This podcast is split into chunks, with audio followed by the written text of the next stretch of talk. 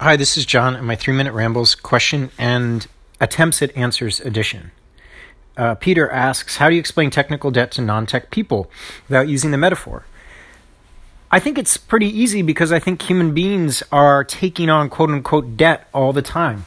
We're very uh, driven uh, for instantaneous results, we're very driven to sacrifice something now um, and then sort of agree with ourselves mentally or whatever to potentially pay off that sacrifice in the future. I'm going to give you a great example. I'm a new dad, and you know I am doing a lot now. Uh, I've gotten kind of I've gained 15 pounds.